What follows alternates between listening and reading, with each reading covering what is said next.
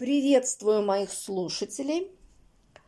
Сегодня у нас новое упражнение на артикуляцию, уже более сложное. Что нужно сделать? Исходное положение. Наш рот закрыт. Приподнимите верхнюю губу к деснам. Задержите ее там наверху. Приподнимите, задержите. Ну, посчитайте до пяти. Раз, два, три, четыре, пять. Все, сомкните губы.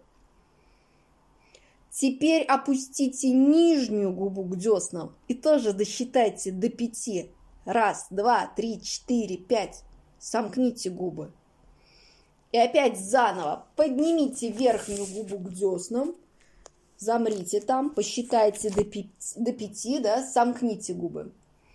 Нижнюю губу посчитайте до пяти, сомкните губы. Ну а теперь быстро. Верхнюю губу к деснам. Раз, два. Опустили, сомкнули. Нижнюю. Раз, два. Сомкнули. Опять верхнюю. Раз, два. Сомкнули. Нижнюю. Раз, два. И так вот делаем где-то 5-6 раз.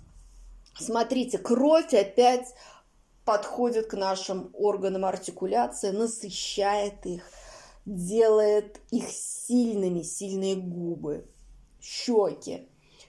Это нужно все для того, чтобы звуки были теплые, да, теплые, окрашенные, красивые, оформленные. Нужны вам такие звуки, нужна вам такая речь, да, которая вот действительно льется, как будто реченька журчит. Тогда выполняйте это упражнение. Обязательно выполняйте это упражнение. И ваша речь с каждым днем будет все лучше и лучше.